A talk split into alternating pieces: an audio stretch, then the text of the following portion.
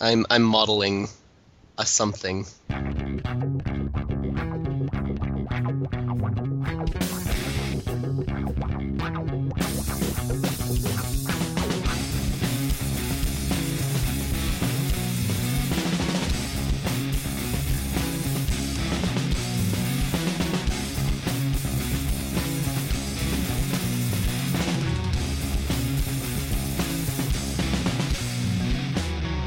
Hello and welcome to I Thought They Smelled Bad on the Outside, a show that fights like a Krogan and runs like a leopard. With me today are a panel of nerds. Introduce yourselves. Hi, my name is Derek. Um, I'm I'm here for the first time. Sam, why don't you introduce yourself? Never. Sam. No. I hate the world. Okay, fine. That's Sam. She's here all the time. She says some really weird things. Hope you enjoy them. Make sure you save some ringtones. Also, I'm Jeff, aka JeffBand025. I've been here a few times. And I'm, of course, Scott. Um, one bit of business before we throw this over to Pick of the Week. Right, I'm, we're going to start a contest, guys. It's exciting. Exciting shit. Our first contest. Woo! All right. So all you have to do to enter this contest is rate us and just just rate us on iTunes. If you want to leave a review, that counts as two entries. And then you just email our show website, uh, sbopodcast at gmail.com. And I will draw a random name out of that pool, um, let's say a month from now. So two episodes when uh, I think that's the.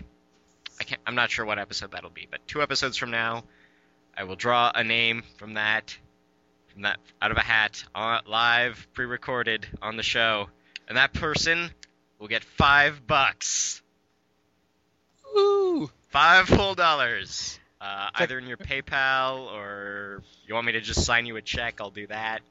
Want me to dump it into a charity? Whatever. Five bucks. Is that Canadian or U.S.? It's Canadian, but at this point, uh, that would be four ninety six US. Uh, uh, so I, miss- don't think you're gonna miss the four pennies. uh, I'm- uh, hey, we got plans for those pennies. Penny Moon. yeah, th- oh, those four pennies will be donated to Dirk's Penny Moon. Wait, wait, Okay. wait. Did did the dollar drop or something? I don't know what it's at. Like, I think. It's at like 102 cents. Like oh, in that it. case, you guys are gonna get five dollars and eight cents out of this. Yeah. Think about that. Think about that. All right, Penny so Moon. so just leave us a rating on iTunes and uh, write a review for a second entry. Just email me if you wrote a review. Tell me whose name you left it under, and that's about it. And I'll tell you right now, there's only 11 people who subscribe to us on iTunes right now. I think your odds are pretty good. All right, pick of the week. Who wants to go first? Jam. I will. Jam. Oh, you, you want to do your jam? Sure. I'll talk about jam. Jam. Okay, so jam is not just an awesome condiment that you can put on toast. It is very tasty, goes very well with peanut butter. But just think about this for a second. Replace certain words with jam and use that as your expletive. Oh, jam. Jam, man. Let's get going. You know, it's just Jam Man. Jam You know, you, Man. you replace the word like damn with jam, and it's it's more appropriate. Well, Jam Man. and you can say that in more formal settings. Anyway, that's about all I got. Somewhere, someplace, there's a guy named Jam Man 026. He'd probably taste pretty good. I Mm. bet he reviews Common Rider figures or something. Okay, I'll go next. My pick of the week is technically, I think it came out about two weeks ago. Oh well, who cares? It's a Xbox Live and PSN game called Stacking, made by the guys at Double Fine. It's a Oh, strange heard little game. It's a strange little game where you play as Russian dolls, the stacking Russian dolls. Little one goes inside a bigger, inside a bigger, inside a bigger. The plot is something about you're rescuing your family from an evil baron, and you play this tiny little kid called Charlie, and he can jump inside other uh, stacking dolls, and you can take over their powers. Some dolls have, you know, no power whatsoever. They, you know, blow a bubble with bubble gum, big whoop. Other people you jump into and they fart, which actually is a power. Uh, other people they belch horribly or some nonsense, or they sing, or they open a lock, and you have to solve puzzles with these characters. And if you really, you know, put your pedal to the metal and went right through it, you can knock down the game in a day. But every puzzle has about five or six solutions. Uh, some of the easier ones have three. So you go back and you play those same puzzles every and try and figure out every single solution to it, and it gets really addictive. And they have all these, you know, different things you can find, special dolls that are tough to track down, and it's a really fun and addictive game. It's a little expensive for 15 bucks for a short game, but it's a fun game. Cool beans. Cool beans. See, now I'm trying to think if I if I can top both of those. I mean, Jam's pretty awesome. Stacking was okay, I guess. Vote Jam Man. Jam Man. Um, so my pick of the week is Playboy. the Okay. one girl on the panel picks Playboy. okay, this is sort of a joke, but my dad came home today with a stack of um, Playboys, a full set from 1996 and 1998. And he came home and he felt the need to show me all of these. He says, Look, I've got the Pamela Anderson Holiday Special Edition. Or he's like, Look, it's a Cindy Crawford spread issue.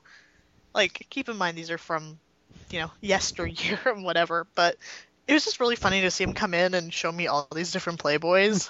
and then he didn't know who Norman Mailer was. And then when I explained who Norman Mailer was, he was like, "Oh my god, why do you know that?" I'm like, "Dad, I've read Playboy before. This is nothing new." He was sort of shocked.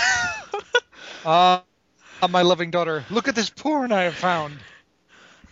I've watched, you know, I've seen my dad watch porn with my mom before. It's pretty funny. That Okay. would, that would scar me for life. No, they were know, just if sitting on the get the- couch watching the Paris Hilton video. Just on the couch watching it. If you so it's not the rated enjoying R it, just version of watching it. Pirates, it is amazing. it's just Seriously. it's just funny to watch them. They, they'll sit, they'll watch like whatever porno it is that my dad got from some guy at work. My mom would be like, you know, I don't think it's physically possible to do half the stuff they're doing. And then they get into an argument about whether or not it's possible to do some of these things, and it's like, guys, come on. And then my dad would be like, don't look. I'd be like, why? It's right there on an HD TV. He's like, the whole point is you're not supposed to look. it's embarrassing. My mom's just like, come watch it with us. ah, I have interesting parents. I gathered that. Yes. so yeah, Playboy. From 1996 to 1998. Nice. See. I'm gonna re-listen to this later and realize that that was the stupidest pick I could have possibly made. Yeah, probably. Oh well, And yet the most hilarious. Well done, Sam. it's usually how it goes. And my pick is going to William Gibson's Neuromancer. Um, I'm, I've been kind of on a Wib, uh, Gibson kick lately, but I just started reading it the other day, and it's hella great. If you have not re- read it, go ahead. I think it's one of the it has one of the few opening lines that really challenges uh, my my top two of the greatest opening lines in 20th century fiction, which are uh, Oh. The Gunslinger and Anna Karenina. what were the opening lines to Anna Karenina? Uh, happy families are all happy in the same way. Uh, unhappy families are dysfunctional in their unique in in each their own unique ways, or something like that. It Oh, okay. gets translated differently. Moving into our main topic for the night, Mass Effect. Yay. Does anyone want to have any opening thoughts before we get into sort of nitty gritty on one and two on the first game? Well, considering you know these were the first Western RPGs I've beaten, I mean, it must say a lot right there. well, for me, anyways.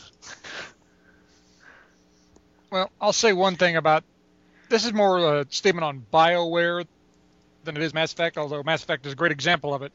BioWare knows how to tell stories.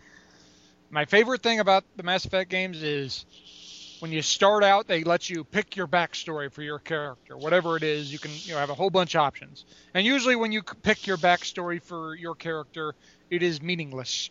It has no effect on the story from that point forward.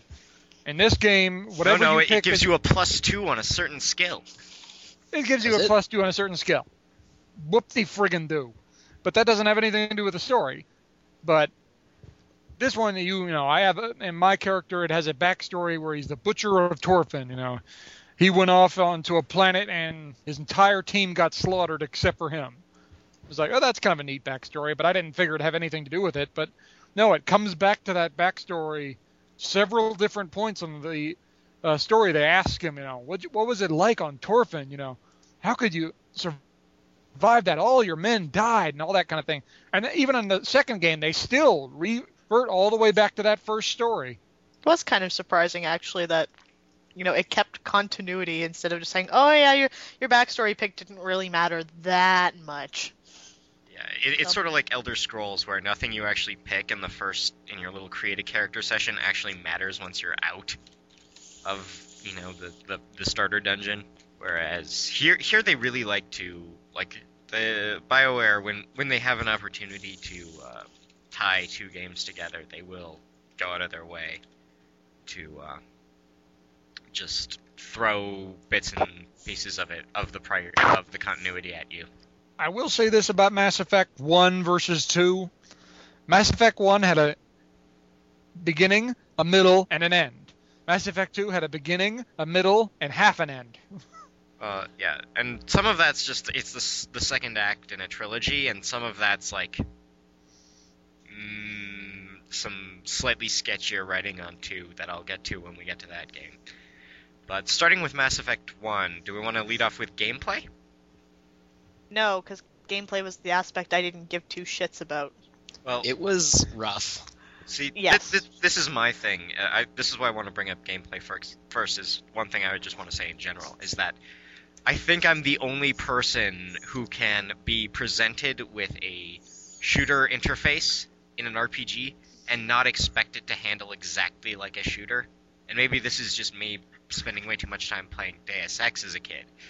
But mo- most people come down on Mass Effect 1 in that they really bring a lot of the RPG into the shooting and people don't want that. Like, like I, sniper rifles was the worst for this. Was you needed like seven ranks to even be worth pulling your sniper rifle out, and pretty much everyone panned for that. And I think Alpha Protocol got the same rap.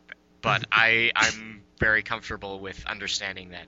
Okay, the reason why this isn't behaving exactly right is that because it's not a shooter. is because this isn't a shooter.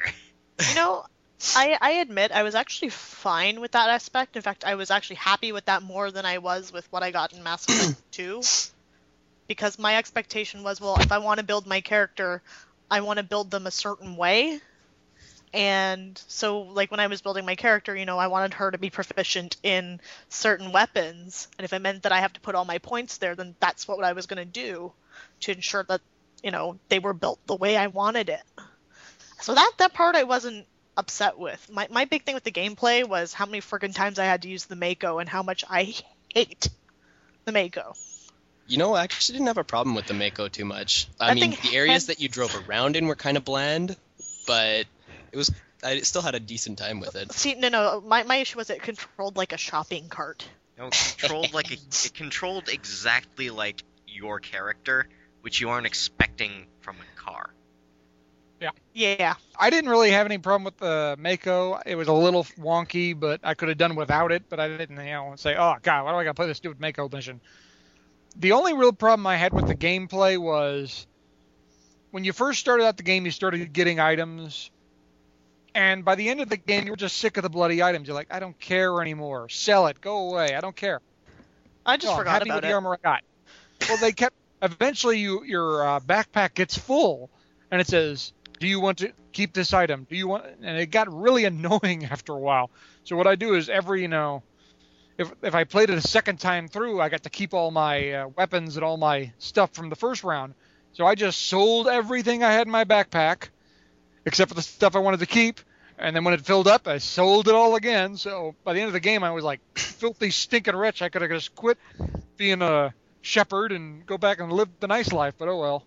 Go ahead, I didn't have too much of a problem with the uh, actual gameplay, like Scott. I mean, I pick up new uh, styles of gameplay very quickly, and by the end of the game, I mean, I played through as a Vanguard the first time, Yeah. and I was very proficient at charging in, destroying everything around me because you can just pause it, aim it, and then shoot again.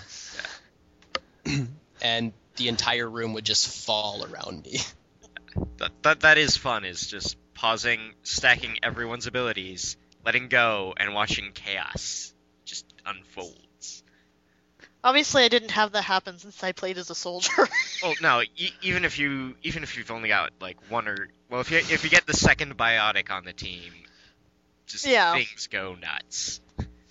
I don't remember having a second biotic because I hated second biotic in that game.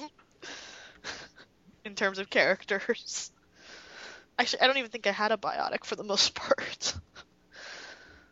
no, I didn't. I played the game entirely bioticless. I had no choice in the second game though. Yeah, I, Alright. I didn't care for the whole biotic bit. I when they uh, let me choose who's gonna die, the girl or the guy. It's like, yeah, kill the guy. I'm sick of the biotic. Yeah, I did that too. I was like, Kaidan, you annoy me. Also, you're unsexy, and therefore means I don't want to have sex with you. So, Liara it is. All right, Which get- is- getting into the characters of one is um, something I want to say in big praise of Bioware is that they like when you first get to the Citadel, they do a good job of introducing you to each of the major ra- alien races, and if you if you read the main codex or even talk to a few of them on the station, you get a general idea of what their particular sort of hat is, and you know, Krogans are the pointlessly aggressive warrior race guys, and you know, Turians are the loyal, honor-bound guys, and the Asari are something else. And when you get the character, and then when you get your char- the character in your party that represents that race, it's kind of the opposite. It plays against the, the stereotype that they've already built. Like, Garrus is a freaking, you know, he's a renegade cop. He's dirty, hairy, And And- awesome. and awesome. and again, you you get, you know, Garrus Wrex. kicks ass. Wrex is one of my favorite characters from the first game, and you know all these Krogans are just these mercenary hard ass guys. And Wrex, you talk to him, and he's just really sad. He really just wants more. He just wants more for everything, for his people. Yeah, after the whole play up of their super hard asses, they're mean, they're nasty. You start talking to Wrex, and he, it turns out he's the crying Indian on the side of the road. Like, really? I liked Wrex. He made me laugh a lot. I don't know. I think definitely from the first one, one of my favorite characters was Liara T'Soni. Yeah. Just the whole idea of the race that they can't actually leave their uh, environment in any way, shape, or form. They I, have to stick in that. I, I think you're talking about Tali. Uh, Tali. Yeah. Which Liara is the Liara's the blue chick. Right. Sorry, it's been a while since I played the first one. I'll I'll admit that right straight up. Tiara, uh, bah, Excuse me. Tali. Tali. I don't remember her full name. Tali Zorah Vas something. It changes halfway through the second game. Nah. Anyway, her. Quarian lady. and I mean just their relationship with the Geth and that into the future. I like the uh, aspect of you mentioned Liara. I like the aspect that in her race, you know, every other you know story you've ever read, pure blood is what you want to be. You know, you want to be the pure blood. You're the master race. You're the and you're usually evil when you do that. This is the exact opposite. If you're pure blood, you're trash. You know, you nobody wants to be pure blood. You know, you're a pure blood born. Good God, what's wrong with you? that I thought was the most interesting aspect of her story. She was a pure blood, which you know in every other story is looked at as a good thing, but she is reviled for it. Pe- Her own race says, "How can you be a pure blood? How could you do that to this race? Mm-hmm. How could you mate with one of your own? What's wrong with you?" hey, I understand why the matriarch would ha- would bang would have banged Liara's mom. She was a space bartender. That's hot. I suppose it's true. Space bartenders. Woohoo! So, so what are people's opinions then on Kaidan and Ashley, who are pretty much the exact same person? They are the exact same person. That's why they do that. It's, it's the same person. They're both hard ass military types, and So you get to decide Pretty which one got. And and did anyone care when they died? Because uh, I didn't. I was kind of like, really. woohoo! I get to nuke Kaidan, which sounds so Oh, I, awful I chose the you one I think didn't about it. care about, so Well, the problem is that neither one of them. I mean, everybody else gets neatly fleshed out, and somehow these are the two characters that get almost zero development. No, no, you find out that uh, Kaidan is angsty and uh, Ashley's a that racist. Ashley is funny. that Ashley's racist and has too many siblings. Wow, that's so much development. Well, I mean, with Ashley, you also have a lot of uh, background in terms of her military past and all of her relatives prior Yeah. to her. but and- again, that's not good development. That's just adding something to a character that pretty much you know is going to get axed. This is true. I'll give you that much. Like I picked Ashley because at the end at the end of the day, who is slightly more interesting? Kaidan, who's a wanker, or Ashley, who is, well, I'm a part of the military. I have this many sisters. Blah blah blah blah blah blah blah blah. blah. It's like I like poetry. Please don't read any. so it's like who do I pick?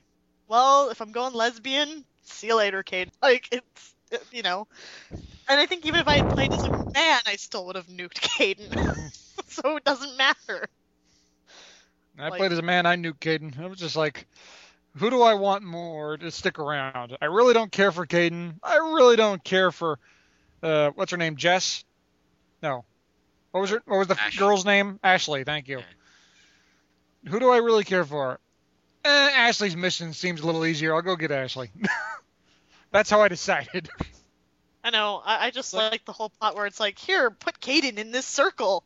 Guess what? Kaidan's probably gonna die, and me going, sure, why not? you go there. I'll go do my mission.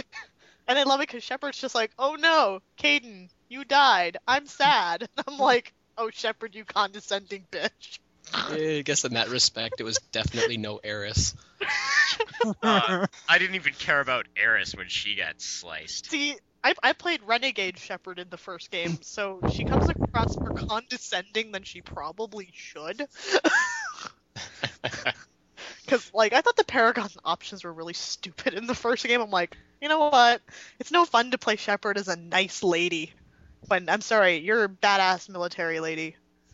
You're not gonna be nice to people. Screw this! So I made her, like, a constant bitch. I changed a little bit when I played the, uh, the second game, but Well, they give you those. Uh, wait, no, those were in the first game too, weren't they? The The interrupts? trigger pull. The trigger pull. No, that pull. was only in the second game. Oh, okay.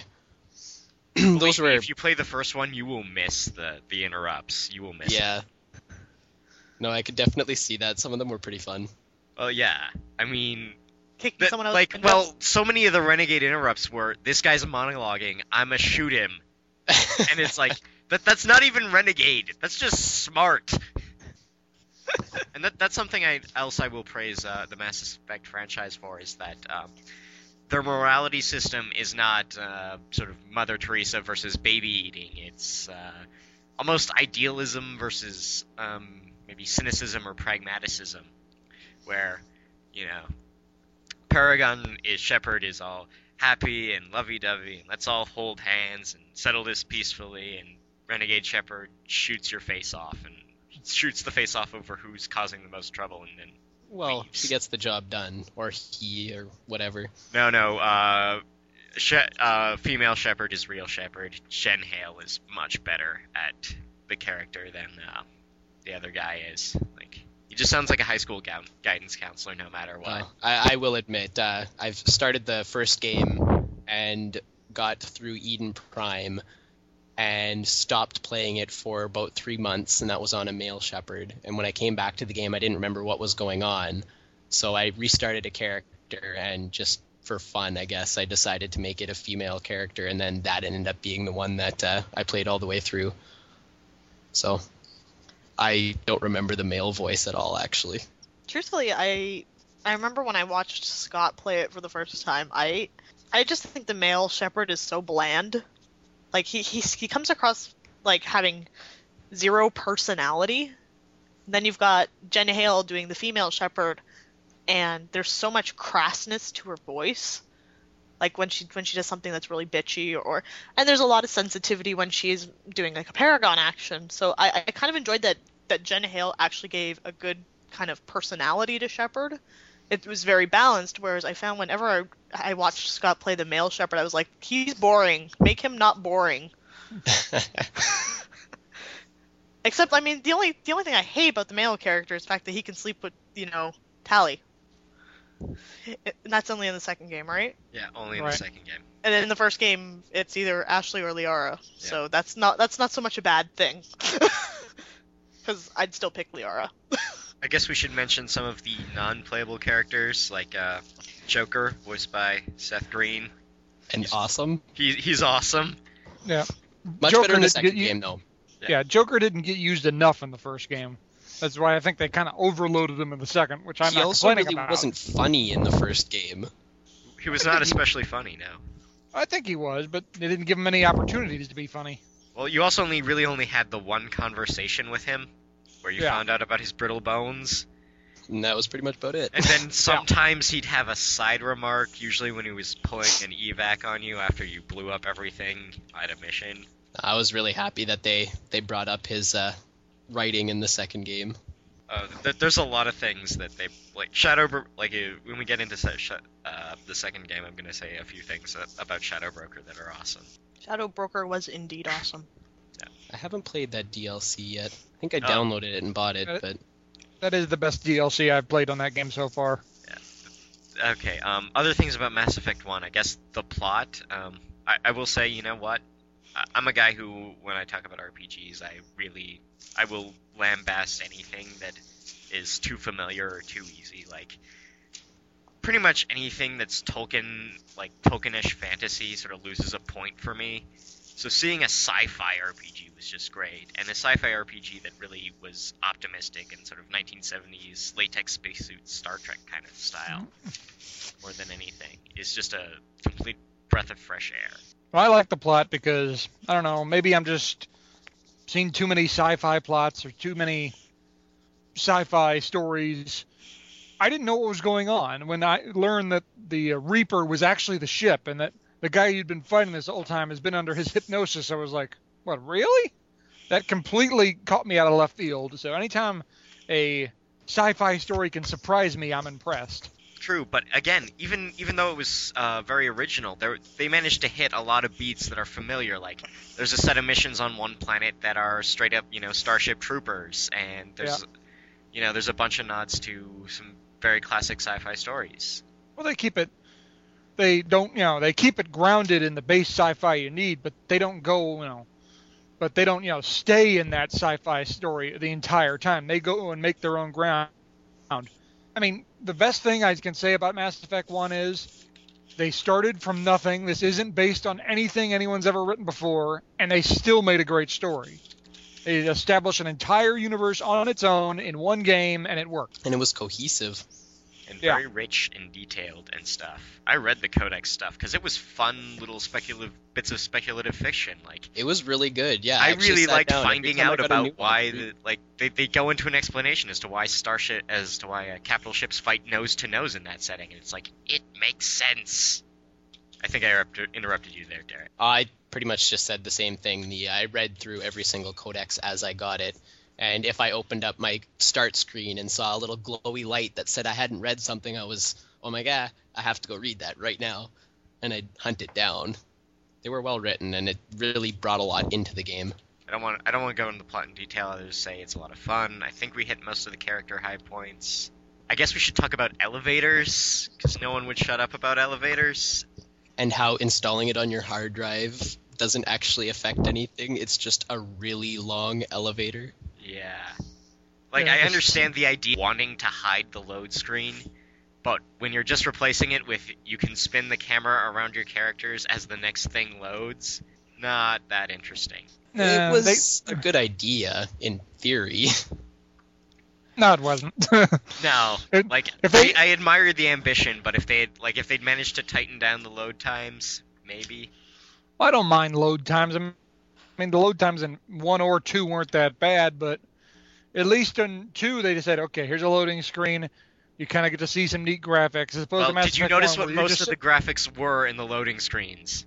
It was the elevator. yeah. Elevators going up and down. Yes, it was, but it was neat looking elevators going up and down, as opposed to the first one where you're standing in an elevator, all you hear is, "Vring." And there were little That's bits it. of news, and sometimes your characters would banter, but Well, mostly it was yeah. Well, at, least in like when you're in the Citadel in the elevator, yeah, you'll get some news to listen to that'll keep you occupied. But when you're moving inside the uh, Normandy itself, there's nothing. you just stand there and twiddle your thumbs. like on the Citadel when you go up elevators, you get the impression you're going really long distances. On the Normandy, you know you're going down one floor. That one's just a really slow elevator. That's just a slow Yeah, ass this is the- elevator. This is the most advanced starship in the fleet, and we got an elevator from the 1930s. What the hell? Well, they got to bring something from the past into it. Indeed. Hey, Sam's still here. Hey, Sam. Uh, sorry, I'm just very quiet sometimes. I like to let you guys do your jibber jabbering. So, Sam, do you have any jibber jabber to add? But Mass Effect 1, not really, because, you know, it really was a short game. It's a short experience. Um, I guess I like the final boss of the game. Well, I I, had like fun that you can fighting the talk him into shooting himself. Yes, which I couldn't do. Uh, I got him. Very sad. That was awesome. It was like, how are we going to kill the bad guy? You're going to talk him into committing suicide. What? Holy crap, it worked. Can you ever see like the Batman going up to the Joker? You know, you should really just kill yourself and save us all the trouble, and it actually works. Well, that, that was a big thing in Fallout in Fallout 1 and 2 was if you really cranked your persuasion up, you could convince a lot of the bad guys to kill themselves. But I don't think it's something that's really been res- revisited since, and it was awesome to see it happen again. I don't know. I, I just I enjoyed the majority of the game, even though it felt insanely short. Like I think I only clocked must have been what 15 hours. If About? you do absolutely everything, it's like 30. Yeah. I I did- I was definitely gonna say I did a lot than more. 15. I think I played at least 20 hours on that thing. Yeah, it might have been uh, between 15 and 20, which for me is is still short considering the majority of games I play. It's it's just one odd thing I've noticed about Western RPGs. They tend to be a lot shorter than uh, a lot of the JRPGs I get forced to play. See, I actually sat down and explored virtually every planet that the Mako could land on, and I had a method of searching the entire planet and finding everything. And yeah, I'm kind of crazy like that. I went down and did it, and I think I logged close to 40 hours easily. Which is still half the length of a Persona game. This is true. Oh, Persona, you take forever to play, and yet you're so enjoyable the whole time. Alright, I Sorry, guess, I love Persona. I guess we should get into uh, Mass Effect 2 now. Um, which doesn't. Which I'm going to come down a bit harsher on for a lot of reasons, but um, again, want to start with gameplay? Because that was a big change from 1. It was much cleaner and much more concise in what it had in mind. it played more like a shooter.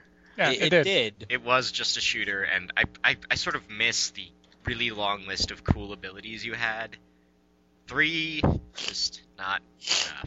Especially if you rolled soldier, because now you have two kinds of ammo and adrenaline rush, which wasn't as cool as the three or four things you'd get out of Mass Effect 1 soldier. I had a lot of fun playing through as Vanguard on the second game. Um, Well, that's because you had the slammy thing. it, although I will say that the Vanguard as absolute trash when you play it in upper difficulty levels. Yeah. You hit hard and it's impossible to actually play. Again, I played a soldier, so that obviously didn't affect me too much. I Yeah. played Soldier, and quite frankly, I liked Mass Effect 2's gameplay more than one. One, like you said, it was trying to be a shooter, but it didn't quite get there. If you're gonna try to be a shooter, just go all the way and Be a shooter. the RPG stuff out. Yeah, and that's what it did in Mass Effect 2. It just said, okay, forget the RPG crap. We're just gonna be a shooter with a story. See, I didn't like that. I didn't like it one bit. Well, I'm not I- shocked by that, Sam, but no, and the reason I didn't like it very much was the fact that with Mass Effect 1, maybe it just felt like when I was shooting things, it was a little bit more accurate. I wasn't huge on the pop and shoot, especially don't think- because it just wasn't. I don't know. I just don't like it. I didn't like that it was more of a shooter. Because I also suck at shooters. Like, entirely mask well, I could I couldn't mask my ability to suck at shooters in Mass Effect 2 the way I could one. I found the ability to play it more strategically, though. Um, I found it was actually capable of playing strategically, rather in the first one, I just kind of zerged everything. Whereas I actually had to be somewhat of a strategist to succeed, especially as a Vanguard. I mean, you're designed to charge in. In a cover-based shooter. yeah, it was. I don't know. I still thoroughly enjoyed it personally. Um, and the fact that they kind of split up the RPG elements with the action side of things, and it came on two completely different sides of that. I found the, I don't know what to call it, the uh, splitting up of that. I, I personally thought it worked really well in terms of gameplay. It kind of pared down what uh, the first one was. Uh, other gameplay changes is you didn't have to drive around in the Mako anymore. I didn't miss that. You Not at all. Yeah, like I I liked driving around, but I didn't miss driving around. I didn't Right. mind when you drove around for the actual mission portions. I I didn't didn't mind that. Like Planet it- um, scanning was slow and boring. It was slow and boring, but I don't know. For some strange reason, I kind of enjoyed it to a Like, certain extent Oddly you get those- hypnotic, but It is. slow. It's, well, it's, it's like you said, it's, hypno- it's like Tetris. When you sit someone there watching someone else do it, you're like, why are you doing that? You, the guy who hands you the Tetris game, you will be playing that thing for hours. Same thing with the scanning the planets. You see someone scanning the planets, what are you doing? He hands you the controller, you start scanning the planets, you cannot stop. I I couldn't stop. True. Need more palladium. So And not even because you need to upgrade anything. It's just there is palladium out there and I must claim it. Yeah, whenever you go to a planet and you look at the planet and it says high resources, you're like, oh shit, I gotta look at everything. Even if you don't need any of it, you're still like high resources. That means I gotta look at it. And you scan the entire thing in a grid-like fashion. Yeah. Yep. yeah, you So think a, a ship like the Normandy have a little bit bigger radar than that thing. I really enjoyed when they made the or with the hat you got the upgrade that increased the speed of that. Oh yeah, the speed and the size. Yeah, and I one one thing that I guess that that was a really big deal to me was that you could reload your guns. Yay! Reloading. And I feel like it's a big step backward because if you read the fiction, you know how the guns work, and it's just like, and it's not, and the gun heats up because you're just because the ammo is only you know little bits of um, metal just accelerated really fast uh, by rail guns. And when you find out that you have heat sinks that with a fixed number of slots, you're sort of like, what? Why would you want this? You didn't have to do anything last time. You just had to watch your heat. And I almost wish there was sort of a hybrid system where you had the little heat meter and you could carry one extra heat sink for every gun. So you could have the option to wait or you could just swap it out if you were really desperate to get uh, to get business done. But then that kind of detracts from the actual heat sink in the first game and the needing to watch that, especially depending on the kind of weapon you used. Because some weapons, I mean, you could fire, fire, fire, and it wouldn't be a problem, and all of a sudden you switch that heat sink out, and everything's dead by the time that second clip is gone. Yeah, true. Like, yeah, obviously the ability to swap out um, the heatsink on like the, the the Mark Seven or Mark Ten Spectre gear would just be insane. But that that's more the exception because most of the guns do actually heat up and heat up quite fast. Mm-hmm. Especially, in, well, this is back to the first game, but when you, I don't remember the actual names of the upgrades, but you could turn a pistol into a single shot rocket launcher effectively. Yeah, yeah. That The, kind the, of the high, ridiculously high explosive rounds. Yeah, I love doing that, or doing that with a shotgun too. That, that's the other thing I sort of missed was upgrading the guns. As much as much of a pain that the inventory man- management was, was you really felt like you had control over what you were doing. Was that you know, I want this and this, and that's gonna fit suit my playstyle, and you didn't really see that as much. I don't know. In Mass Effect 2, they they gave you the option of here, if you want to go into your details of your powers and what you get, you can do that. And if you don't want to, you can just put it to manual and we'll do it all for you. Like as much as it streamlined things, and I appreciate um, how much easier it ran, I sort of miss. I, I do miss some of the better fiddly bits of the first game. The only thing I really missed from the first game in that respect is I enjoyed, you know, getting my uh, fellow shipmates, you know, the best armor, the best weapons. And this one, now you they they just get the, sa- the same set of armor like Garrus in the beginning of the, the game. He shows up with that trashed armor, and all throughout the game he's wearing the trashed armor. It's like, dude, we don't get another set of armor for him on this whole ship. Well, and then you do the loyalty mission, and he gets a new outfit, and it's also trashed. Right. It's just a color difference. it's like, So dude, it's can we get this like guy some super glue or something? Like, if you're OCD enough, you'll spend the two bucks for the appearance pack so that he has the different outfit. Yeah. So we finally got him a good set of armor. All this money from, uh, what's the damn, uh, Cer- Cer- Cerebrus, and we can't get him a new set of armor? Really? It's like, you know, I've got this pile of pal- I've got this pile of platinum. Can we turn that into new armor? Yeah. Seriously. I got lots of Element Zero for sale. Someone's got to have some armor. Come on. Someone, anybody. Let's go back to the Citadel. Let's go to Morlan's famous shop. What? Morlan's out of business? I can't even go to that level. Crazy. Do you want to get into the plot of the second game? I, I yeah, sure. Yeah. Like, Why? This is, this is where I'm going to come down hard on BioWare, and it's not entirely, and it's mostly because the lead writer from the first game, Mr. Drew Karpyshyn, left to go to Texas to do Old Republic. So I hope uh, Old Republic is damn worth it for this game being less good for it.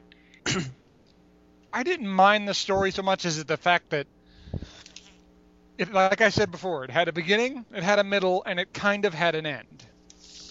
When you it, had it the, kind of led you- into you had- what when you finished the game- third will be. well, I'm sure it, it's part of it's them leading you into the third game. They're saying, "Stay, yeah, we know we didn't answer all your questions, but don't worry, there's going to be a third, and maybe a fourth, and a fifth, and a sixth. God knows how many." Well, they, they'll do a they'll do a third in the main series, and then I'm sure they'll do some sort of spin-off type things. Probably.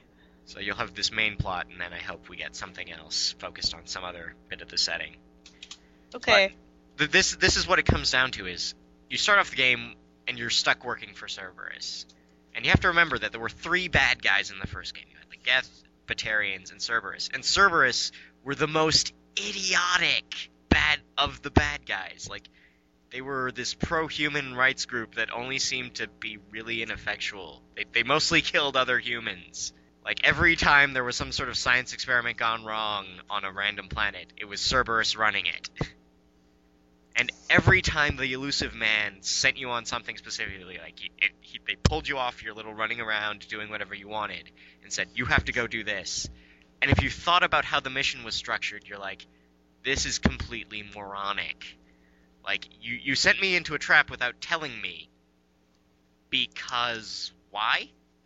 And you sent Because me I'm an trap asshole. because I'm the last best hope for humanity. Because why? Because they paid a lot of money. Yeah, no, they, they spent a lot of money bringing you back, and now they're sending you into imminent death without warning you. Cuz. Eh. Well, didn't have that much loo- of a beef with that. I didn't have much beef with that because the problem with Cerberus is it's run by one guy. One guy. I mean, you saw it in the first game, and, and they mentioned it a whole lot in the second. These people are working under Illusive Man, and they're not telling them what they're doing.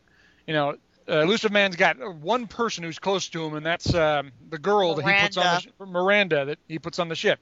Other than that, does he have anyone who he speaks to directly? Apparently, everyone else is just given orders through email. Apparently. Well, actually, that's not technically true because Jacob also counts there too. Okay, he kind of got to speak to Illusive Man. But he's But- just a soldier. He Like, no he doesn't exactly. really have any. Yeah, he's not in charge of anything. Well, okay. Except Here, saluting. here's He's the only person who salutes. He's Here's in my charge of saluting. Scott. Yeah? Let me talk. Okay. Christ. okay, so here here's my beef with the whole illusive man bullshit, whatever. Of all the people you put in charge, you put in charge Miranda. Okay? Yes, we know, Sam. You hate Miranda. Put, you put the biggest fucking moron in that game in a position of power, and then she has the nerve to say things to Shepard like, "Well, if I was in this position, I would do it this way," and it just. You know what? She she rubbed me the wrong way, and it made me kind of go, "Illusive man, you have no friggin' taste in your personnel." Like Miranda, Miranda was the example of like how to write an idiot into an RPG. Like I found she was stupider than the illusive man was, and I actually didn't think the illusive man was as bad as I think Scott thinks he is. I mean, I just saw the illusive man as, oh wow, it's this guy. He wants me to do stuff. I don't really want to do stuff for him, so I'm just gonna react as being a bitch. and get my point across, and then do it my way, even if my way means, you know, oh well, I accidentally killed some things that you wanted. Big deal. Whereas every time I had to take Miranda somewhere, I wanted to like put a gun to my head. I never thought Miranda is stupid. I just thought she had an ego the size of a penny moon. I mean, No, she just she's thought kind of was dumb. the greatest thing. I didn't think she was dumb. I just thought she was the greatest thing since sliced bread. She is the, you know, ultimate. I mean, she even bitches about how her father made her into the ultimate person, but she still thinks of herself as Wait. the ultimate person. Wait a second, I figured out why I think I hate Miranda so much. She's Kira goddamn Yamato. No, she's not Kira Yamato. No, she's the ultimate bionic. Yeah, but Kira doesn't think of himself as the ultimate corner. She does. No, like, you know what? Miranda's loyalty mission, while it gave me two seconds of, oh, I actually feel like two seconds of sympathy for you, was the dumbest thing I wasted my time. I want to save my sister, but I don't want her to know me. I'm like, What? That, no, I, I, I'm sorry. That's just dumb. It's dumb that you're making me put my life on the line for you. when you're just like, yeah, I want my sister to appreciate things, but don't tell her I, I, I did this for her. You you can talk to her for me. It's okay. Like it, it reminds me of why I hate Tifa from Final Fantasy VII.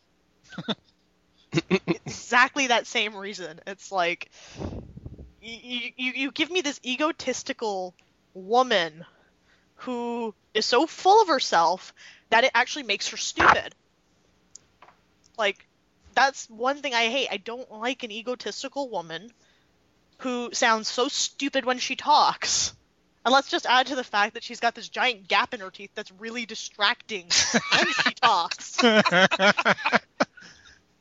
she's stupid. She's egotistical. And she's got that damn gap in her teeth. What the hell? Well, every time she opened her mouth, I always purposely made sure that Shepard shut her down. like at the end of the game where she's like, I think you should pick me for your captain. And I was like, uh, no. Garrus, go. I, I Go, thought that was the most interesting bit about the end when she's the very end, last mission of the game when she gives you advice. The Yep. best way to get someone killed is to listen to her. If she says put someone in charge, no, you don't put that person in charge. If she says I can be that biotic that can do it, no, she can't. She's gonna die. No, no, that's Whatever she that- says to do, don't do do, it because because Well, someone's gonna weird thing die if she does. when you listen to Miranda's advice, it doesn't get her killed. It gets someone else killed. Like if she does the bubble thing, it'll kill one of your party members, not her. Right. Yep. And it's like, why would I do that? I'm not that stupid. so I'd be like, nope, go Garrus. Nope. Go, whatchamacallit, Blue Lady. What's Go! blue lady? I can't, uh, Samara, that was her name. All right. I didn't Samara get, get Jack- the other one, couldn't you? Her you Samara- could daughter? get the other one. I didn't get the other one Yeah, because of but how I you, responded. you have to really, and that's that's something that I'm gonna get into too, is that um, when we get to how the alignment ends up working. But one one thing I'll say is that the loyalty missions aspect of the game is really great. Like as much as I complain about how the main plot missions don't make that much sense if you think about them, the loyalty missions are a lot of fun and really well thought out and show you the character and show you why you should care and Except give you some interesting Miranda. little encounters with them. Except for Miranda. Well, yeah, except for that one. Miranda was the example of we didn't try here, so that's okay. But my one question is, why do I even have to get the loyalty of Garrus and Tali? As much as fun as those two missions were, these guys have already gone through hell with me. Yeah, you think they'd be your friends from the get-go. Yeah. Although They're they just kind- asking for an extra little bit of help from Although a when- good friend. Yeah. Yeah. although when you think about it, when they interact with you when you first meet them, my favorite all-time line in the whole game is when you first meet Garrus, and he takes off his mask and you go, Garrus, how in the hell did you get every crook, criminal, slimeball, and dirtbag on this entire station wanting to kill you? And he goes, wasn't easy. Well, it's well, his first thing he says is, "Took you long enough." yeah.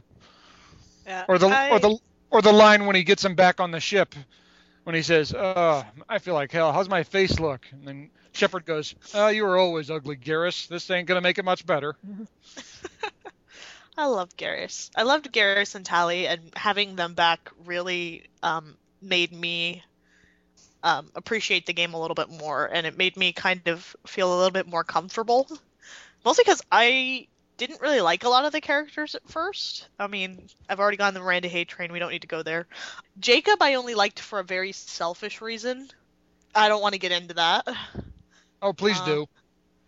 Just, just say it and don't don't elaborate. Just say your reason. Because he's a hot piece of black chocolate. There we go. Okay then. I will Um, definitely say. I, I figured it was something like that. because let's face it, Jacob also is the other character who gets like a weak loyalty mission. And like, no matter how much they try to say Jacob's dad's an asshole, I mean, it wasn't that interesting. It's like, oh my poor Jacob, here I'll shoot your daddy for you. It's okay. yeah. I thought that And was he's like, like, why'd you do that? And I'll be like, well, because Mm. he was a jerk. He was a douche who made his own private harem because he drugged everybody. That's why. Pretty much. I mean, like I felt kind of sorry for Jacob that you know they give you this this soldier character who pretty much is a blank slate, and then when they actually try to give him development, they didn't really go the extra mile the way that they did some of the other characters. Like one thing I appreciate is the fact that Garrus and Tali did get that extra little bit to make you appreciate why they're there.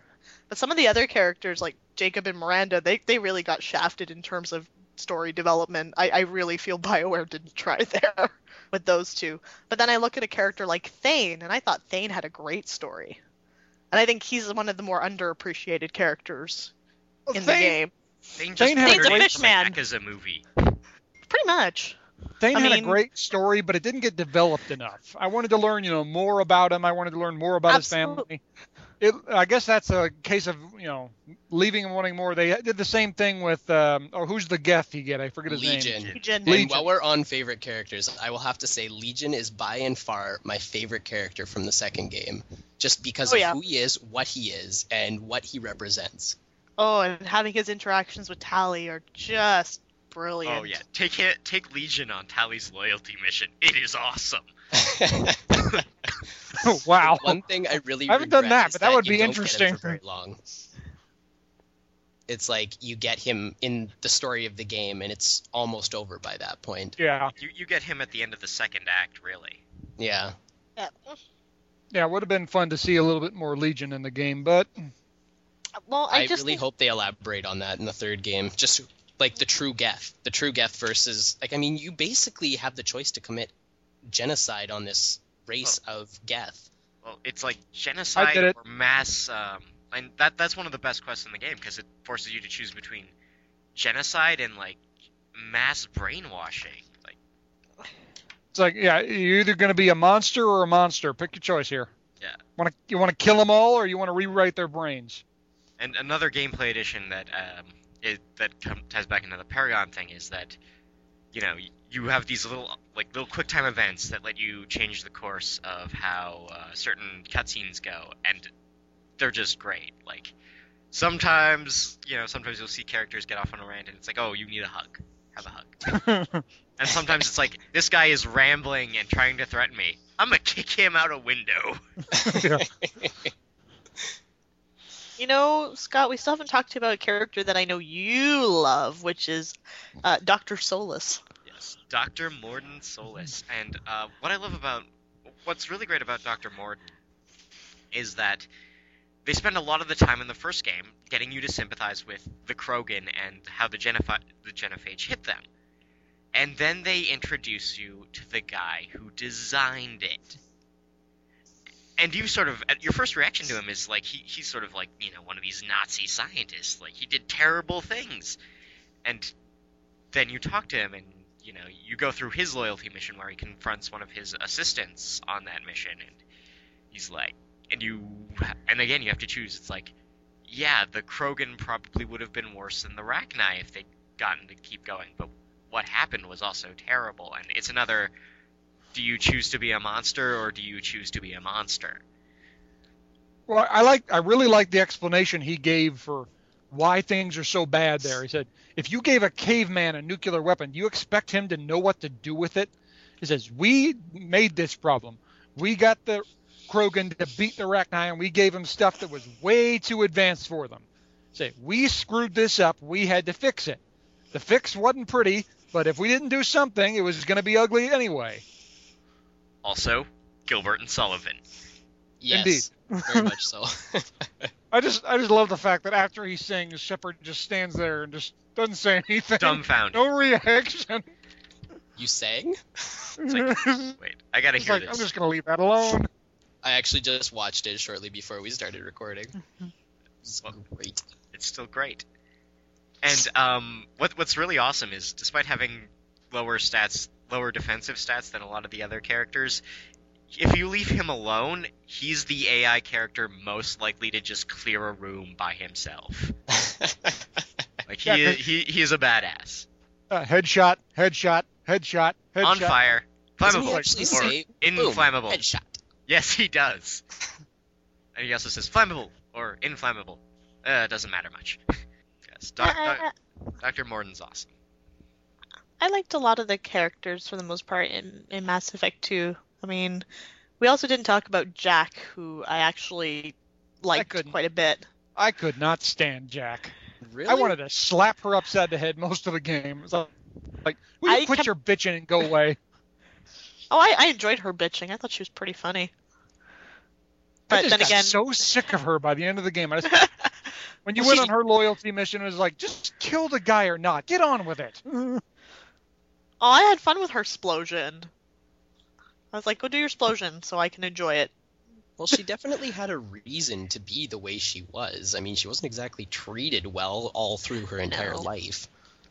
Oh, I'm not saying she she wasn't, you know, a screwed up person. I'm just saying she was a really annoying screwed up person. As annoying and screwed up as uh, Stella. and I, Jack was worse. Because at least Stella tried to be nice. Jack was just, you know, off the fucking reservation, insane. I was like uh, I love the line when after it's over, she, you go to talk to that uh, counselor that's on the bridge, Yeah. and you ask her about Jack, and she's just like, "Yeah, Jack's just screwed up." and every other one, she, you know, she has some thoughts about, and she's just like, "Jack's got issues, man. I'm a therapist, but I can't fix that." At the end of the day, you, you don't want to fix that. You don't want to touch that with a 10 foot mm-hmm. pole. Right. I'm more disturbed that I didn't even know Jack was an actual romantic option for Guy Shepard until the end. I was like, really? It's like you can turn Jack around into the nice girl. That's some really good work there, Shepard. Well done, sir. Well, you can also get the psychologist too, Yeah. provided you make the right choice and you know don't liquefy her.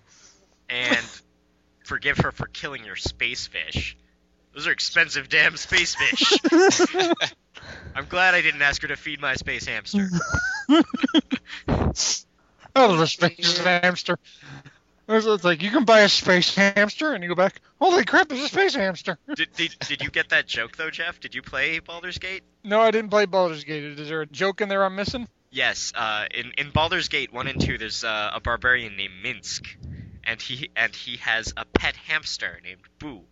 And if you ask him about Boo, he will say that Boo is a miniature giant space hamster, which, which are real monsters from D and D. Like giant space hamsters are real monsters in Spelljammer, and and Minsc will claim that he is that Boo is in fact an intelligent miniature giant space hamster.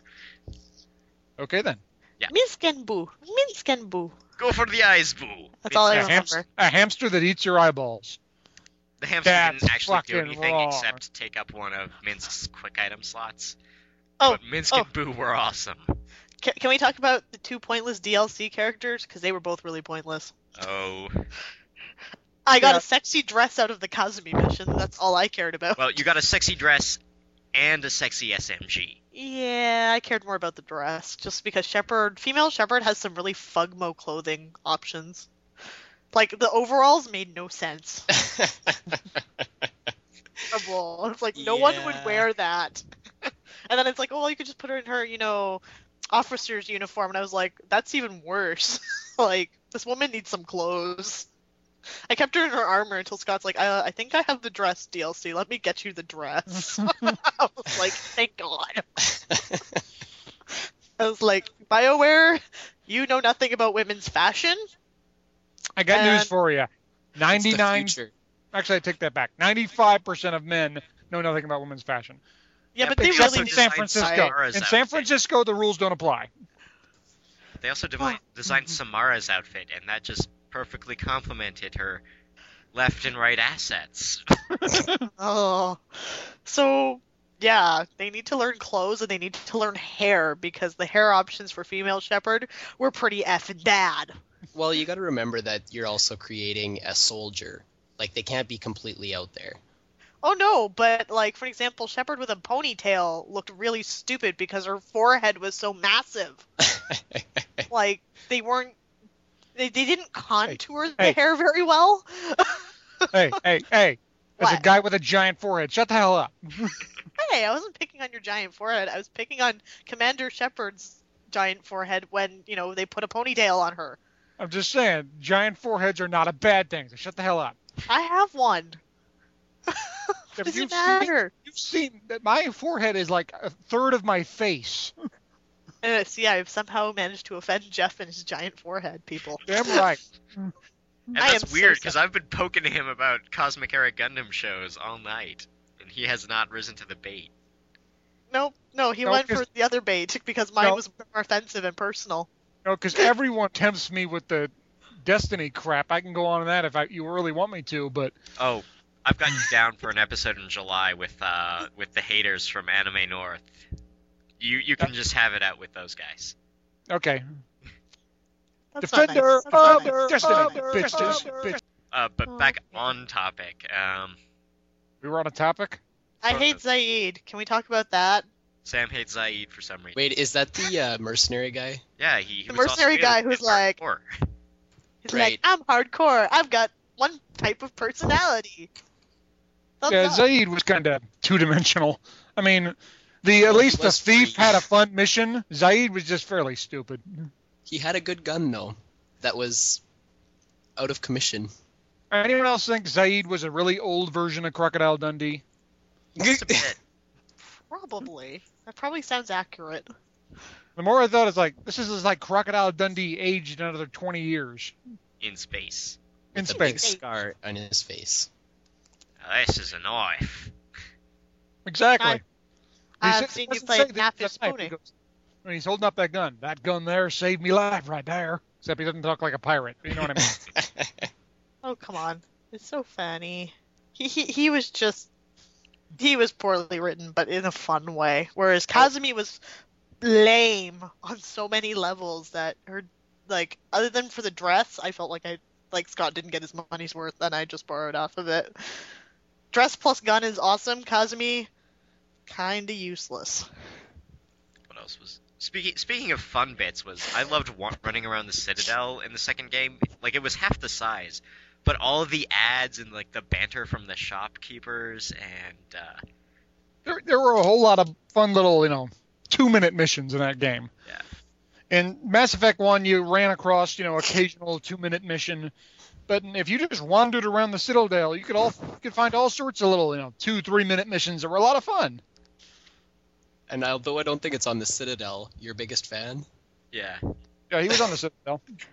The creepy guy who says, "Point the gun at me. I want to take a picture." I'm like, Well, that was in the first game. He was on the Citadel. In the second game, you find him uh, wherever Liara ends up. Yeah. I think, don't you? yeah. Well, every cameo from the first game was on Illium. Like you could not turn around without bumping into someone from the first game. It was the smallest planet ever.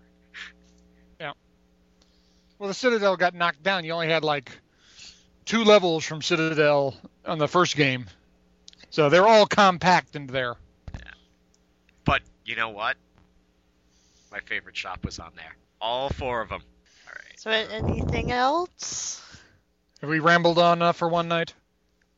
You know, I think we might have. Um, Can I just say one more thing about Legion? Yeah, sure. Of course. Okay, one of my favorite lines in the game, and I'm I- I'm quite serious. It's when you ask Legion about why he repaired himself with Shepard's armor, and he responds with something along the lines of, "There is no data for that." No, no, it's there was a hole, and then you can ask there was him, a hole. why my armor specifically, and he's like, insufficient data. Yeah, insufficient data. I love that whole that whole thing there. Actually, no. One of my favorite back and forths. One, one thing I wanted to talk about was more about the DLC because uh, Overlord and um, Overlord and Shadow Broker were just really awesome. Overlord was this really almost a, like a Philip K. Dick cyberpunk story about this autistic guy who gets who figures out how to speak Geth and gets wired into a computer to try and take him over, and then goes a little nuts. And it's really, and that's a really neat mission uh, to go through and just relive his past and see his perspective on what his brother did to him. But Shadow Broker's great, not just not just because you get to hook up with Liara again, but um, if you read the dossiers on, like you read the Shadow Broker dossiers on all your characters, it's hilarious. Like uh, Jack tries to write poetry, and Yeah. Or when uh Legion's Tali- been booted from World of War, Space World of Warcraft, from seven times for hacking. or when Tali downloads the uh, the uh, physical uh, what is it called? The physical and pleasure pack five times. Yeah.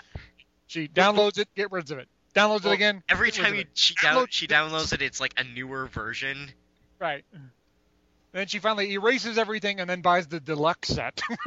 it's like, okay, Tali.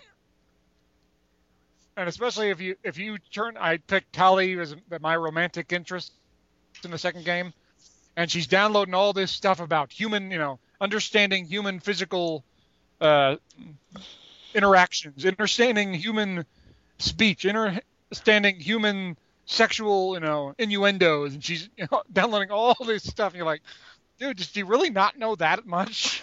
Well, Oh my god! Oh my god! Oh my god! Sorry, like I've I've tuned in again. I need to tell my story, Scott, about Well, what happened to me let and me, Liara. let me mention the other the the other dossier. When you read Wrex's, you you go through his search history, and he's like, great human stories. It's like great great human generals, great human war stories. Ernest Hemingway, Old Men in the Sea, Sharks. And apparently, Asari Confessions Volume 26 is a popular rental. I think three or four different crew members rented that. And there was just so much more Joker in the second game, and giving him a love interest who was a crazy AI lady was awesome. Uh, I love that AI. I forget the name of it, but I love she. She just turned to like the beginning of the thing, the game. She was dull and uninteresting, and by the end of the game, she was a total smartass. Yeah. And she's like, and she tells Joker's like, I love enslaving humans. And I love Joker's seeing like, humans on their knees.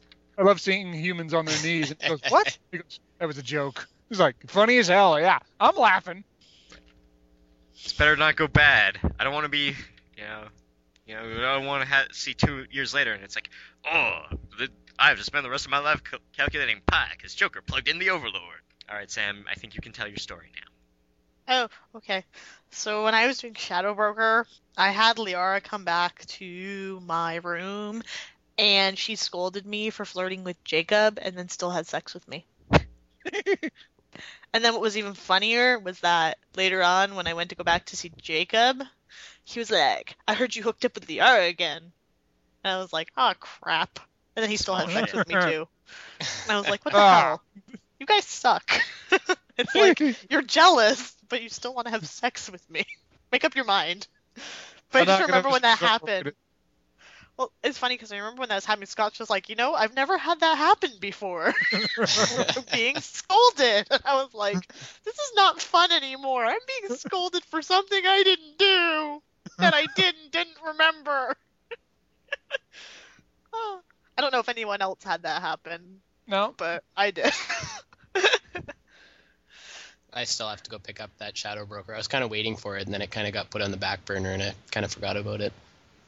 Well, Arrival just dropped yesterday as a recording, and I don't think any of us have played it, but I've heard that it's a pretty. It, it mostly exists to be a cock tease for uh, Mass Effect 3, the same way Witch Hunt was a cock tease for uh, Dragon Age 2. Okay. That's pretty much that. Any final thoughts? No, I like Mass Effect 2. I want to play it again before the next one comes out. But knowing me, I probably won't. Eh, for, for I'm still gonna play Mass Effect 3 as a Vanguard, despite the fact that it got completely boned in the second game. Well, the, it, they, they actually made the hybrid classes interesting instead of just you get half the skill list of each. Yeah.